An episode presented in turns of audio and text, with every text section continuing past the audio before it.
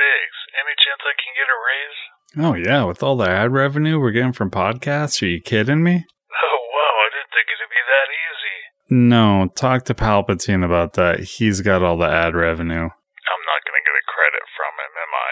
Doesn't look good, no. By the way, what happened to your arm there? Oh, um, I, uh, I fell down the stairs and then my neighbor broke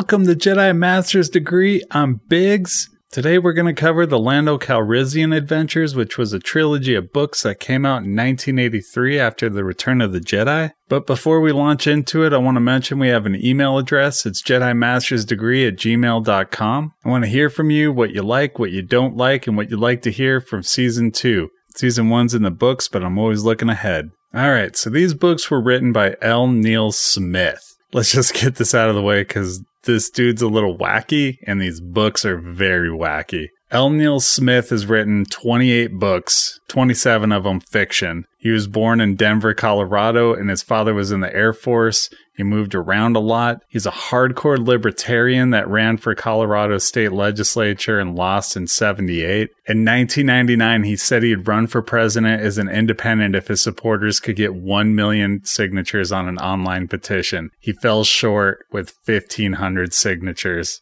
Actually, he was short of 1,500 signatures. He then ran for president as a libertarian. He got thumped and lost by 63%. Due to a weird technicality, he was the libertarian choice for president in Arizona in 2000. He got less than one tenth of 1% of the vote there. He tried to get 1 million signatures online to run for president in 2004, but he didn't even come close and dismantle his campaign. So, enough about that guy. Uh, these stories take place between 4 to 3 BBY, so before the Battle of Yavin. So the first story here is Lando Calrissian and the Mind Harp of Sharu. Quick thing before we get into these books. These are probably the most pulpy books of any Star Wars books. They just feel like dime store novels. They don't totally grasp what Star Wars is. Lando, they absolutely get. They get the character of Lando perfect. Everything else, eh, we'll get into it. So Lando Calrissian has just won the Millennium Falcon in a game of sabacc. He goes to the Oseon system in Centrality to do a little gambling. He meets Odifa Usana Wet, who talks about a legendary treasure somewhere in the Rafa system where aliens named the Sharu live, and life crystals, which guess what, prolong life, are mined by Imperials at a prison colony on Rafa 4, which is the most Star Trek name of a Star Wars planet ever. Wet runs out of credits and he winds up betting his droid to Lando. Calrissian wins and finds out that his prize is stashed away on Rafa 4. He doesn't really want a droid, but he does want the money from selling a droid, so he goes to the planet to get it. The droid, which is named Vuffi Raa, we'll just call him Ra for the most part, is plated in chrome and has five tentacle arms. It has not been activated the whole time Wet owned it, according to him. The droid calls him Master, something that he does in all three books all the time. It's a running joke. And Lando always tells him, one, I don't want to be called Master, and two, and this is at the start of the book, he says, I don't want you. I'm going to flip you for some sweet, sweet cash. Rob begs him not to and insists that it can be useful. Lando doesn't think so, but decides to give him a chance. And so this is a quote I pull from it. Lando says, I haven't had any servants for a very, very long time indeed, my fine feathered droid, and I don't intend on starting again with you. I'm afraid you're gonna change hands once more first thing in the morning. Nothing personal, but get used to it. Cause droids are totally slaves. So Lando gets taken by the police, beaten, arrested, and it's on trumped up false charges. You know, like real life. Lando tries to get the droid to help him fight the police when it becomes evident that he can't talk his way out of a beating. The droid can inflict violence, it's against its programming. He privately considers selling the droid again. And this is actually another quote that I really like. Those who carried bigger guns tended in Lando's brief but highly observant experience to think with them instead of their brains, because Lando's weapon is his quick thinking mind. So Calrissian is brought into the regional governor's office. There he meets Governor Mer as well as his not so friendly partner Rokur Gepta. Gepta is a sorcerer of Tund, whatever that is. They twist Lando's arm into finding a, and let's just call it what it is, a MacGuffin called the Mind Harp. He's told that if he finds it, he'll be freed. Lando nods and gives a tiny replica of the Mind Harp, which is referred to as the key. The governor and the sorcerer also immobilizes hyperdrive so he can't run off from them. But before this, Mer goes into a truly awful speech. So he says, Consider, for example, the Toka, known locally as the Broken People, entirely devoid of intellect, passion, or will, subhumanoid in intelligence. Every one of them bears what would be the signs of advanced age among our own kind white hair, sallow, wrinkled faces, a bent, discouraged gait. Yet these are but superficialities of appearance, are they? They carry each of these dubious attributes from birth. Domestic animals really nothing more. Useful as household servants, they're too unintelligent to be anything but discreet, and in harvesting the life orchards, but nothing else. Lando stirred uncomfortably in his chair, adjusting the front of his borrowed bathrobe to conceal his discomfort. The fabric was velvoid, a revolting shade of purple, sporting bright green and yellow trim. If everyone took to using the fabric, and with such egregious taste, he'd have to reassess his whole wardrobe. He wondered precisely what all the palaver was leading up to. He had heard slavery justified a thousand different ways in a thousand different systems, yet it did seem to him that the Toka lacked some spark, some hint of aggressive intelligence that made people people. So there is something wrong with the Toka, and we'll get to that later in the story, but it should be noted that subjugation always involves dehumanization. Anytime there's slavery, it's always rationalized in any way they can, and that's usually by making them less than human. Calrissian and the droid meet an old man named Mohs, who's the leader of the humanoid slave population. Mohs says he's the high singer of the Toka. He's convinced that Lando is the keymaster. No word on who the gatekeeper is. Wait, no, he's the key bearer. My bad. He also thinks that Vuffi is the emissary.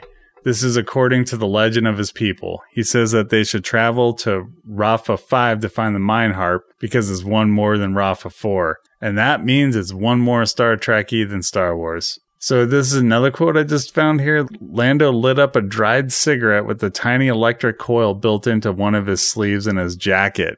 Lando smokes a lot in this book, but that just really captured my imagination because apparently in the 70s and 80s they pictured the future containing car cigarette lighters in sleeves of jackets. Amazing. That is future tech I never could have predicted. But I guess this is in the past, so it makes sense.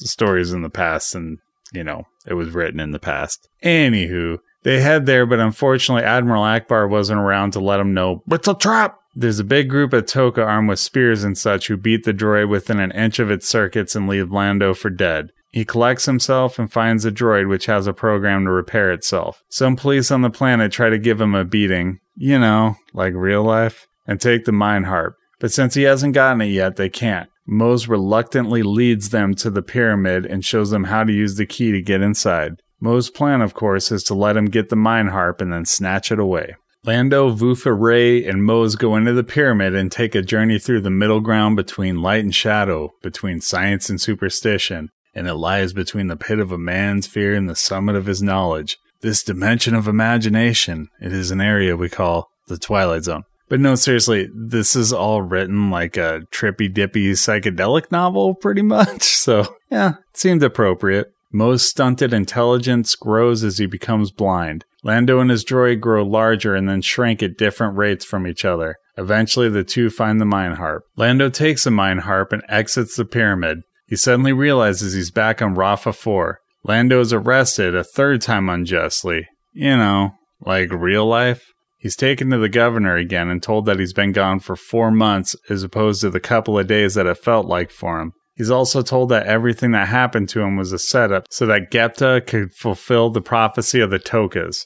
Governor Mer said that the Mind Harp can control everyone's mind in the whole system. The governor then sends Lando to the prison crystal orchards because evil's gonna do what evil's gonna do. Raa rescues Lando, however, and tells the droid that he realized the language of the Toka is Old High Tramic, which he knows. He also thinks that it's bad business for Governor Murd to use the mind harp. The planet is hit by a couple earthquakes. Calrissian and the droid go to the spaceport and find the governor has impounded the Falcon. They snag it and they get off a Rafa 5. Gepta has decided to take the mind harp from Mer before he explodes the planet like a Death Star. Moses on the Falcon when Lando and Raa board. He is now smarter and has learned that the Toka were the ancient civilization of the Sharu, which had created the mind harp. The Sharu was threatened by something and hid their cities within the minds of their citizens under the pyramids of the Rafa system. The mind harp can reverse everything so that the Sharu cities will reappear and destroy all the Imperial cities. Gepta forces his way into Mer's office. He's unable to prevent Mer from destroying himself with the mind harp, but Gepta manages to escape barely with his ship. The Falcon opens fire on him, but he survives, waves his fists in the air, and yells something like, I'll get you, Calrissian, next time. Lando and Raa leave Rafa 4 with a cargo load of the last life crystals in existence, and they live happily ever after until Lando Calrissian and the Flamewind of Oseon. Was that too dramatic? Lando and Raa sell their crystals and decide to become freighters. Calrissian quickly gets sick with all the bills that are associated with it, and in addition, nearly gets executed by pirates. This makes sense because I know I've made many of my life decisions based on not being killed by pirates, so I totally get it. He's gonna decide to go back to do what he was born to do gamble, baby. He decides to go to the Oseon system to play Sabacc in a very rich area. It would also be around Flamewind, which is like the Northern Lights, but more science fictiony. At the same time, Rokur Gepta is trailing him, hungry for the revenge he vowed from the last book with his fist raised in the air. A bomb goes off in the Millennium Falcon. It was planted there in their last stop in Delanexa. They repair the ship and arrive in Asorian. Seriously, dude, I think he just had a 20 sided die and just randomly picked letters with it while rolling. Oh, man. The droid finds out there's another bomb on the ship and manages to disable it. Calrissian finds out that a ship's on fire while winning at Sabacc. He goes to the terminal and doesn't see anything wrong. He is attacked and uses his little blaster called the Sting Beam. Seriously, they call it a Sting Beam in this. They never reuse this again in Star Wars. He reports the incident to the police, but he's charged with the death penalty for having a gun. I would say, you know, like real life, but come on. In this country, our rifles have pistols. Instead of ending his life, Dolaf gives Lando a chance to die another day. He says that Bohhuah Mutdah received an illegal shipment of lazai every year from Flamewind, even though it's illegal to travel during the time because radiation could kill anyone in ships traveling through the system. Lando is to pretend that he's a supplier and take Basa Voba with a narc named Wewa Fibot to Oseon 5792. After he's done, he'd be free to leave with the ship and his credits won. So I had a little clip here where Lando was talking about the rich guy that they're going after, and he says, There wasn't any particular trick to becoming rich as long as one devoted his whole life to it to the exclusion of everything else. Lando wasn't capable of it. To him, money was a means to an end. It became meaningless when it was an end in itself. So Lando's not about money. It's not his top priority. He just likes the things that money can afford, I think. So en route to Oseon 5792, the Falcon is attacked by 24 starfighters. Lando manages to destroy a couple of them and escape the rest. They hide on an asteroid while they make repairs to the shields. The fighters find them, but Lando blows apart part of the asteroid, taking most of the starfighters out. The last five retreat. Calrissian and company get to their destination. Voba and Fibot arrest Mudda while Lando makes a deal. The Narc then kills Voba so that the rich man will be protected, like real life. But in a turn to wild fiction, Muda is actually Gepta, and Gepta lets Lando know that he was the one that was raising the rates on him and doing everything that bothered him in the preamble of the book so he could get his revenge. The remaining starfighters cracked the dome that Gepta and Lando were in, and while the sorcerer was disturbed, he managed to escape back to his ship. They destroyed three more starfighters, leaving two. The droid sees that one of the fighters were dead in space and so suggests to bring the pilot on board to rescue him. The pilot, Klyn Shanga, sees Raa and thinks he's the destroyer of worlds. Raa suggests that they use the money they won to help the pilot's homeworld. Lando says, far as my 20 million is concerned, forget it. I'm going to enjoy being rich, which is amazing. Such a great last line of the book. And he will apparently enjoy being rich. That is until Lando Calrissian in the Star Cave of Thonboka. Okay, I just want to say straight up, I read this story. I don't fully understand this story. It was crazy. I tried to put it in terms that I think would make sense, but it could be I'm reading the story wrong. It's nuts. It's crazy. It's called Star Cave of Thonboka. So Lando and the droid Vuffi Raa find Lehesu and Oswaft floating in space. The manta ray looking creature learns to communicate with the droid. They find out that it lived in a nebula called Thonboka, or a star cave in their language. The Centrality Navy took over their home. Lehesu didn't want to go back to the star cave, and that panicked the Navy. They set up a blockade at the star cave. Cruisers of the Navy would trail energy that was slowly killing the habitat, starving all the Oswaft to death. By the way, they feed off of the energy signatures of ships, essentially. Calrissian sees the massive fleet in the blockade and comes up with a plan. He pretends to be a salesman and gets on a ship called the Respectable. He keeps working ship to ship until the Falcon gets near the Star Cave. They are told to turn around. He puts up his deflector shields and hits the hyperdrive engine just after letting loose explosive gases, so when they open fire, it appears the Falcon blew up. Gepta is back, but this time allying with Klyn Shanga and the remaining fighter pilots. The starfighters can't do interstellar travel anymore since their dreadnought was destroyed. The starfighters were brought on board Gepta's ship, the Wennis. We'll say Wennis. W E N N I S. Wennis. They headed towards Thonboka and studied if the Oswaft had any weaknesses since they seemed like they were now allied with Lando. So this is a quote I pulled from this, kind of talking about Gepta's point of view. Rokur knew many individuals who were not fearful of death. In fact, they seemed to welcome the idea, embrace the opportunity. They were eager to die for their beliefs, for their government, or the numerous causes that opposed it, even for Gepta himself. Such men were easy to control and extremely useful. Down deep somewhere, they hated and feared life and were anxious to be relieved of the burden of the living in a matter that would not disturb their other contradictory beliefs. It's a pretty good observation on controlling people. The Falcon met up with Lehesu. Some Oswaft tried to negotiate with the Navy because they are pacifists, but they are destroyed along with some Oswaft by Gepta. The Ofta could create a false image and then jump into hyperspace. So Lando has them fly through the Navy with many mirror images. The Navy fired at them, but they would hit the mirror images and destroy their own ships. They would then leave the image and fly to another spot through hyperspace. The Navy was thinned out while the Falcon trades fire with Shanga's starfighters. Gepta kills quite a few Oswaft to try and get Lando's attention. Then he challenges him to hand to hand combat. They were each allowed one weapon and they had to fight in space. Lando and the droid fight him, but Rod distracts him with his many tentacles. Shanga realizes this time that Raa's old master was the destroyer of the world, not the droid. He explodes Gepta's ship, and Gepta looks at it as Lando shoots him. Calrissian looks inside of Gepta's suit and sees a tiny creature. He crushes it. Hundreds of thousands of droids show up and end the fighting. Vuffi Raa is their father, and he had left to find other sentient beings. Lando and Ra go their separate way, and the Falcon's full of gems from Oswaft so that he'll be rich again. So this is just a kind of a couple random notes that I pulled out of this books that I just didn't know where to place. So one, they have cigarettes, but they don't call them death sticks. Did I mention that?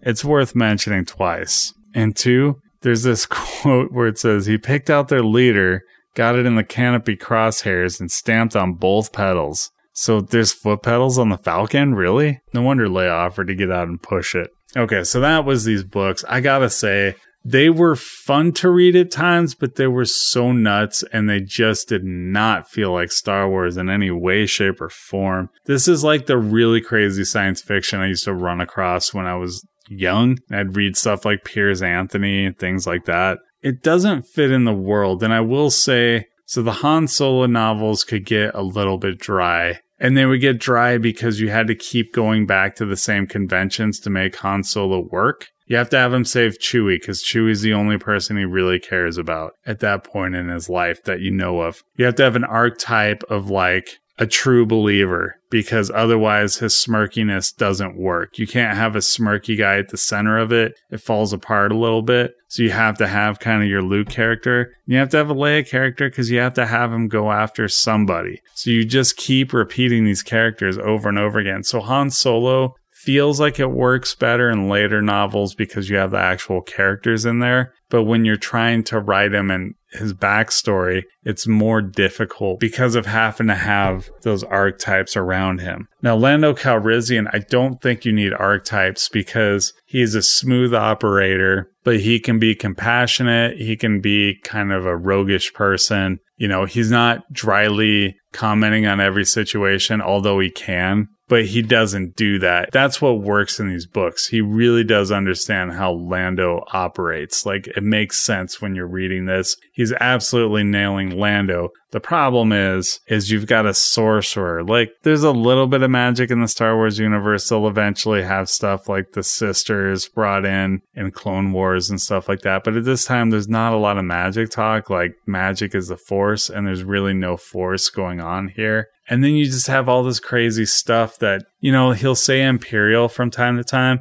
but it doesn't feel very much like the Imperials. Say what you want about Splinter of the Mind's Eye, but at least when they're dealing with the Imperials, they feel like the Imperials even before Darth Vader gets there. He understands how the Empire operates. Um, something else I noticed is so they keep doing the same things over and over again with the Han Solo adventures. They do things over and over again in this book too. It's like Lando comes into a situation, he's gambling, and then he gets strong armed by somebody to basically find a new lost civilization that winds up liking him, and then he defeats the sorcerer. Like that's all three books. Anyway, so we're done with books for this season. No more books. That's my promise. No more books this season we'll jump back into them next season. But do comic books count as books? I don't think they do. I love comic books, but they're a little bit different. We're going to jump into comic books next episode. So we're going to be talking about the original Marvel run of Star Wars. So may the force be with you.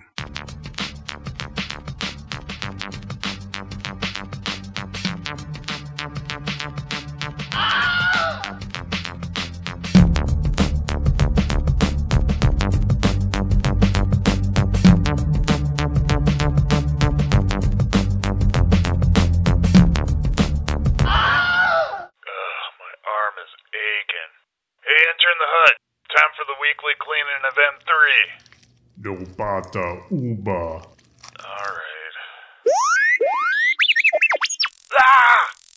Ho, ho, ho, ho. We have so many shows on the Not Safer Network. Download the entire first season of the show Not Afraid of the Star Wars fan base, but maybe it should be? Jedi Master's Degree. Two movies enter and only one movie leaves. Listen to Box Office Battle. Learn the history of television one show at a time with the podcast In Syndication. Music, anime, pop culture, movies, TV show, and the random babbling of two dudes who need to find something better to do. Check out A Feast of Geeks.